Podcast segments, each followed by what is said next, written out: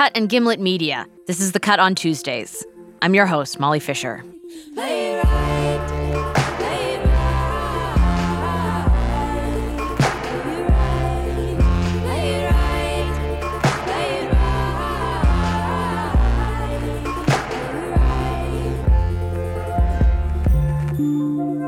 If you watched the State of the Union a few weeks ago, you might remember this.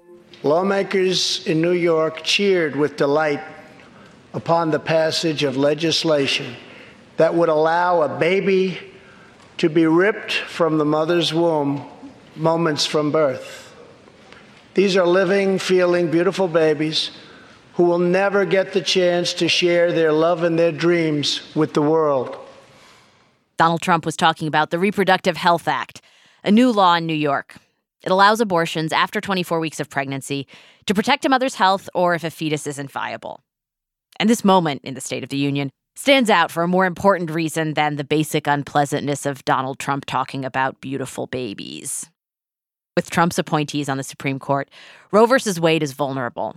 Abortion rights are under attack, and abortions that happen later in pregnancy are the most widely attacked. For opponents, they're the easiest to vilify. To defend the dignity of every person, I am asking Congress to pass legislation to prohibit the late term abortion of children who can feel pain in the mother's womb. These abortions are also incredibly rare. Trump makes it sound like there's some mob of baby haters celebrating in the streets. But only 1.3% of abortions in the US even happen after the second trimester. And when a woman wants to end a pregnancy at that point, it's almost never because she just happened to change her mind. There aren't reliable statistics on all the reasons why women get later abortions. One of the few places that performs these procedures is a clinic in Colorado, and they say that their patients are almost always women who wanted a pregnancy and then learned something was catastrophically wrong. The reality of later abortion is nothing like the political rhetoric. So, on today's show, we're going to hear the story of one woman's actual experience. when I found out I was pregnant, I was at work. Laura's 28.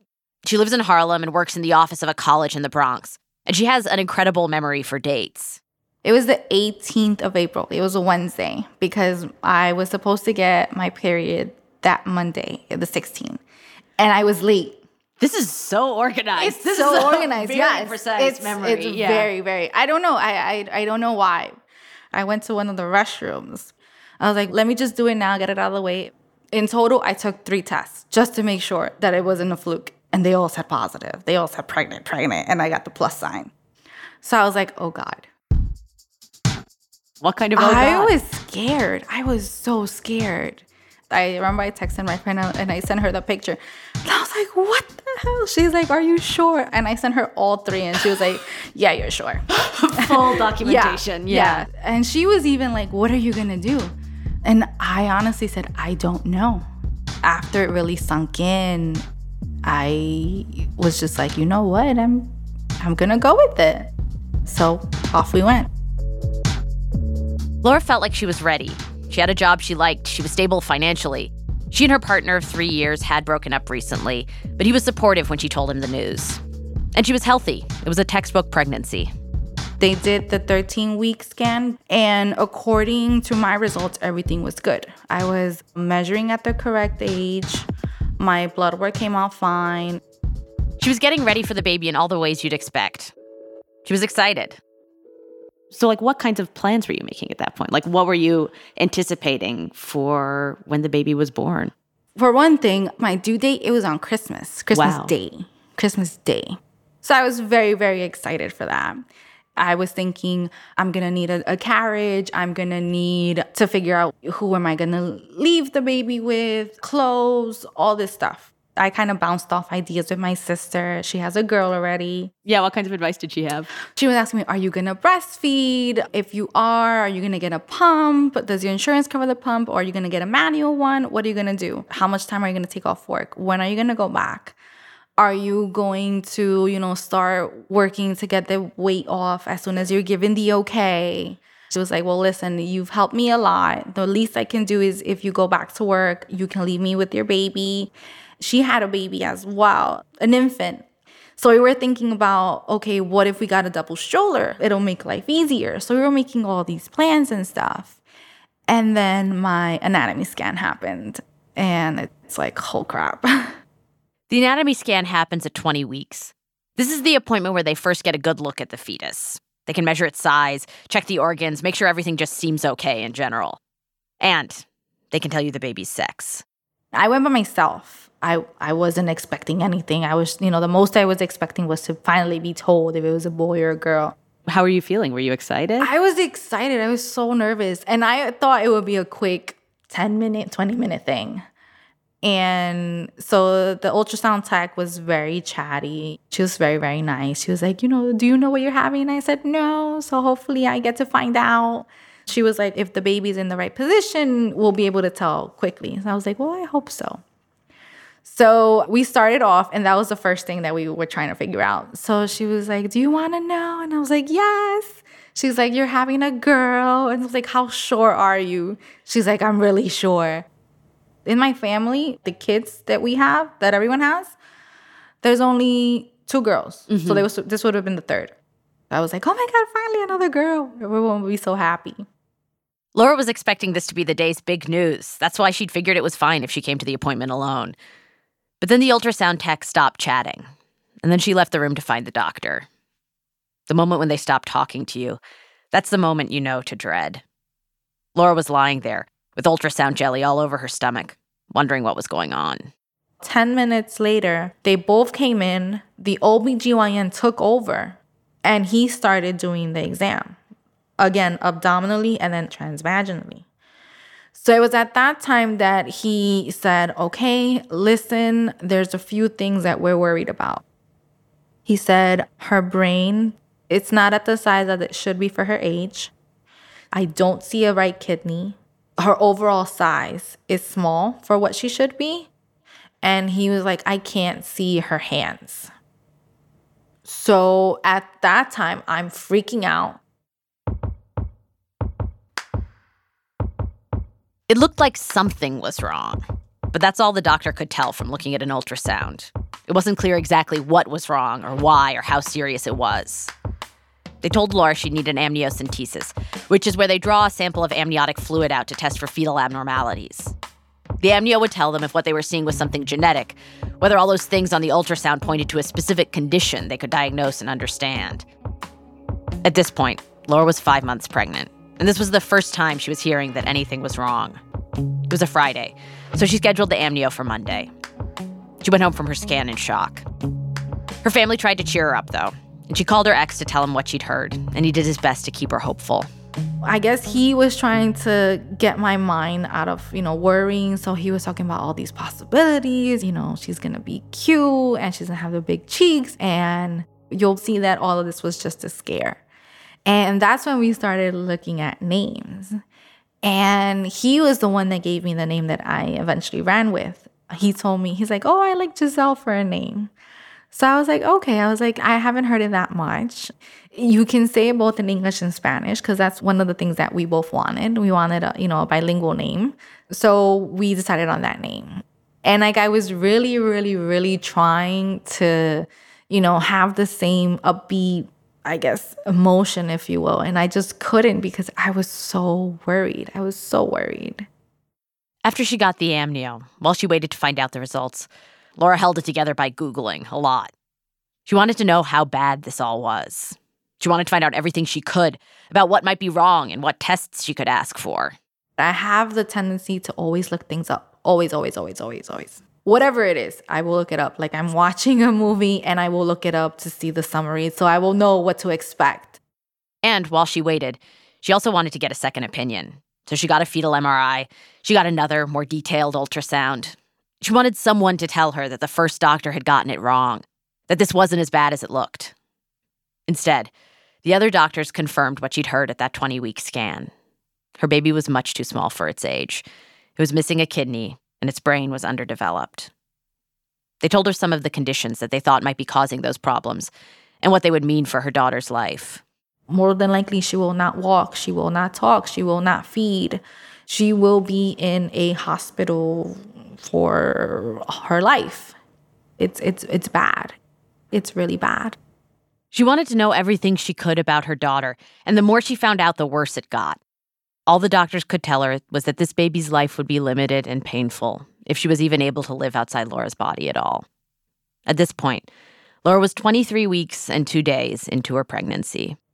And that's when they said in New York State, you have until you're 24 weeks. They're like technically 23 weeks and six days at this institution if you want to terminate. And at that point, we were so taken aback because, uh, you know, we understand that that's a possibility. But at the same time, I didn't have my final amnio results. So I told them, I don't want to make that decision just yet. I want to get the amnio results because that'll kind of let me know. If I know it's something genetic, then I know like this is definite. There is no, it'll get better. Laura was looking for an answer. She wanted something that could tell her, yes, there's at least some hope here, or no, there's no hope at all. She knew that everything the doctors were saying sounded bad. But the amnio results seemed like something more concrete a scientific conclusion, not just blurry pictures on an ultrasound screen. She didn't want to decide without seeing those results, but she was running out of time.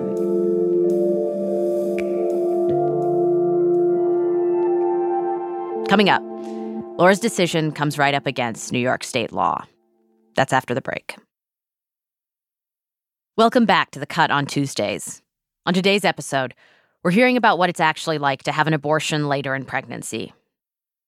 When the president talks about later abortions, he describes people ripping babies from their mother's wombs. Last week, he went further, saying that Democrats who support legislation like New York's Reproductive Health Act want to execute newborns. Democrats are also pushing extreme late term abortion, allowing children to be ripped from their mother's womb right up until the moment of birth. What's that all about? He went on to cite a bill that was recently proposed in Virginia, which would have eased restrictions on later abortions. But the governor stated that he would even allow a newborn baby to come out into the world and wrap the baby and make the baby comfortable and then talk to the mother and talk to the father and then execute the baby. Execute the baby. So there's Donald Trump's portrait of would be baby killers. And then there's Laura, a pregnant woman who learned for the first time at 20 weeks that something was very wrong with the baby that she wanted. Laura knew the outlook was grim, but she was desperately trying to find someone who could tell her otherwise. She just wanted her baby to have a shot at life outside her body, outside a hospital.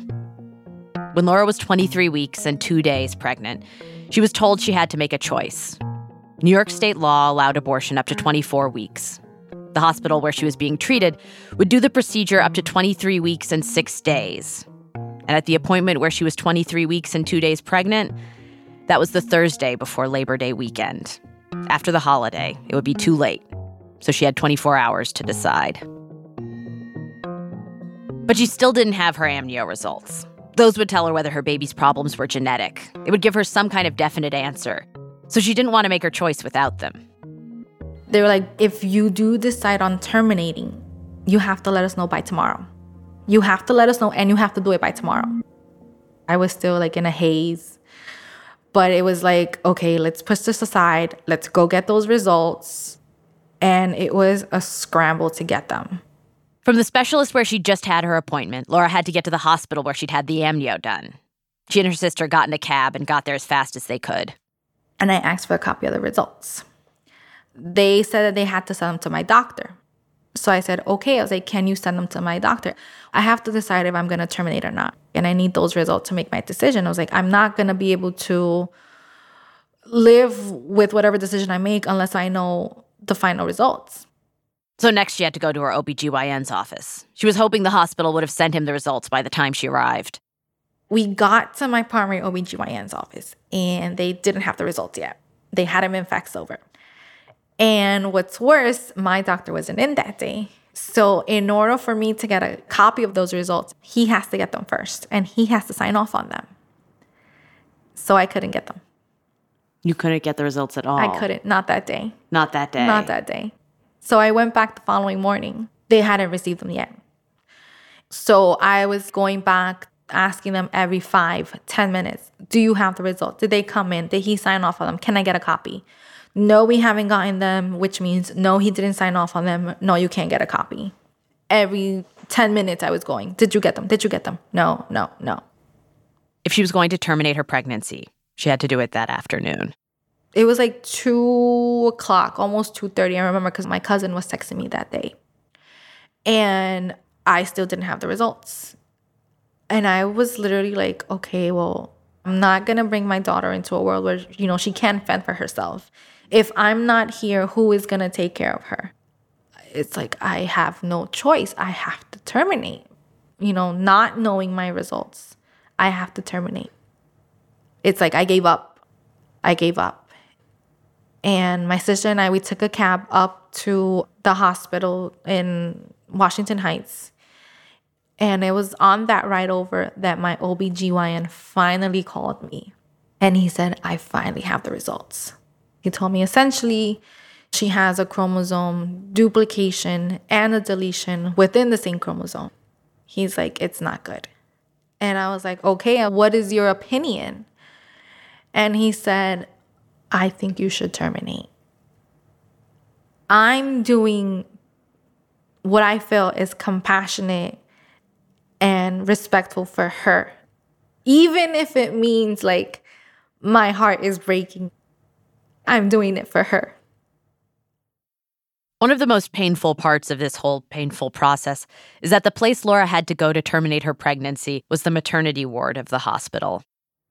I get off the elevators and I turn to my right, and right there's the reception area. It's open area. So it's like I see all these women going there for their ultrasounds and stuff.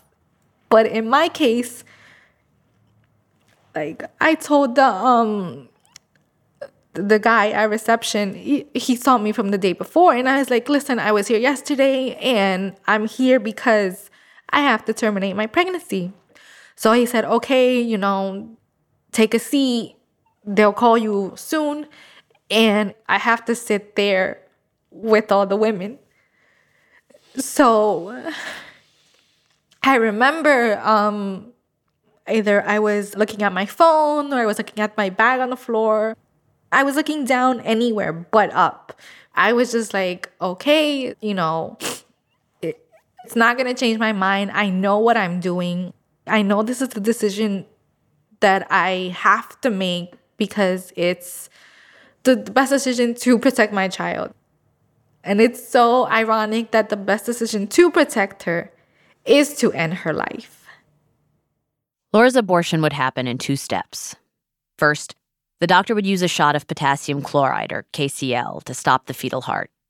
Then, Laura would come back the next day to deliver. So at that point, it's like everything's ready to go for the termination.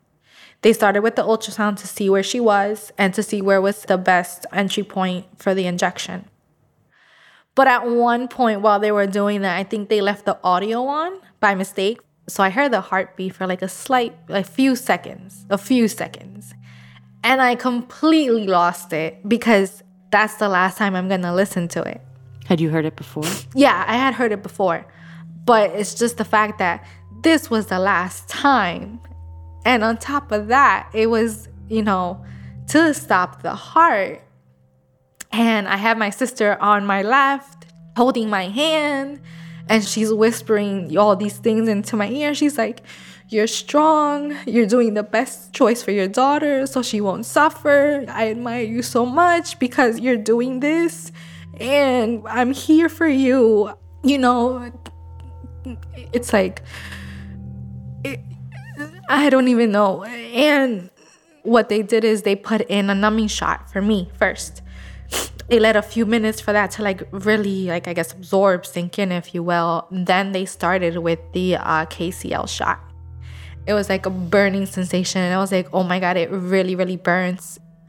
And I think they did two shots, and after that, they they kept me there for like 30 minutes and then they came back and then they did another quick ultrasound and then they said, okay, you can leave. The day after receiving the potassium chloride shot, Laura went back to the hospital. They told her she could either have a D&E, dilation and evacuation, which is where the fetus is extracted using forceps, or she could have labor induced and give birth. She chose to give birth. Right after I give birth, it's like that total shock. And I'm like, oh my God, I gave birth. I gave birth. But all you hear is like, all you heard was silence. Just the doctor and the nurse talking. That's it. They cleaned her up, they made her look presentable, and they brought her to me. I held her, obviously, I was, I guess, the first one to hold her. And she was so, so, so, so tiny, super tiny. She was a pound and two ounces. And I held her, and you like you could feel the weight. And it's like, this is my baby. But, you know, my baby is dead. I told everyone to give me some alone time with her. I was with her alone. I kept telling her, I'm sorry this is the way it turned out. I'm sorry I couldn't do more for you.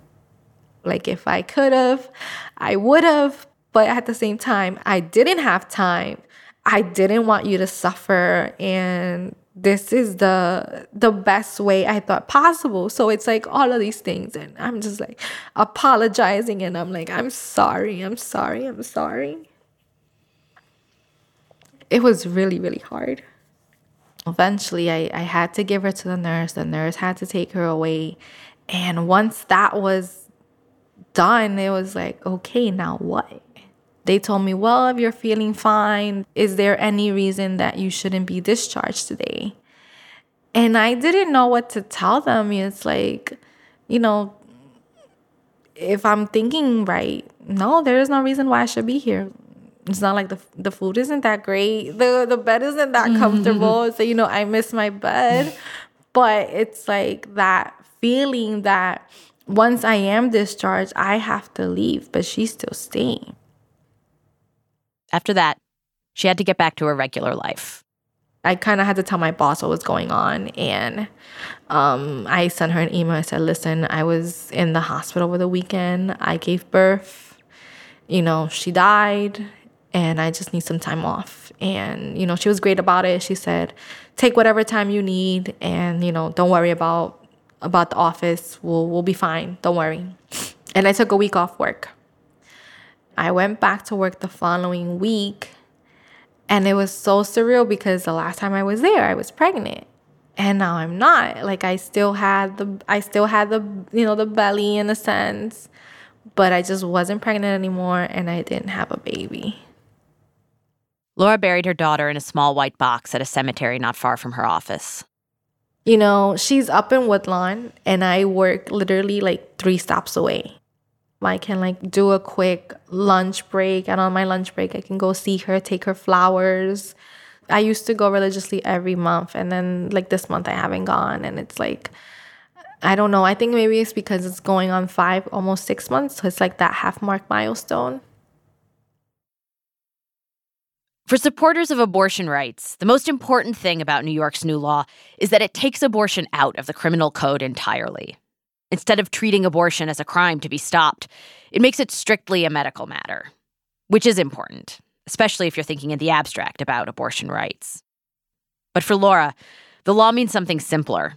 If the Reproductive Health Act had been in place when she was pregnant, she wouldn't have had to decide everything in 24 hours while she was still waiting for all of her test results. For other women's sake, she's glad the RHA passed, but it's also a little bittersweet for her. You know, it would have given me more time. And that's the thing that I didn't have time. I was able to see a genetic specialist after my termination. After my termination. And she told me that, you know, best case scenarios is that she would have lived up to her first birthday. Worst case scenario is that she would have died sometime in her third trimester. So it's like that's the validation that I had after everything happened. Opponents of abortion rights hope that if they limit legal access to abortions, especially later abortions, women just won't get them. But throughout history, women have found ways to end their pregnancies. Laws just make it harder to do it safely.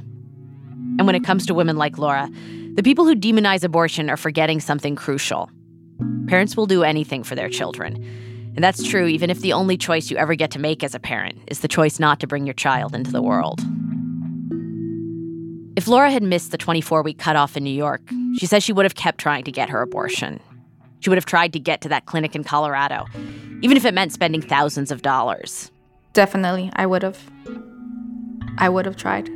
I would have seen where I would have gotten the money from. You know, if I had to take out loans or whatever, I would have done it. Because I will move heaven and hell to make sure that, you know, she doesn't ever feel the slightest discomfort, the slightest pain. I will do anything. That's it for this week's show. We'll see you next Tuesday. The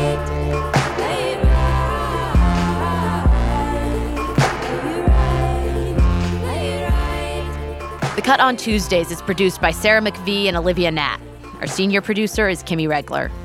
We're edited by Stella Bugbee, Nazanin Rafsanjani, and Alex Blumberg, who is a young dad in precisely the same sense that Kirsten Gillibrand is a young mom.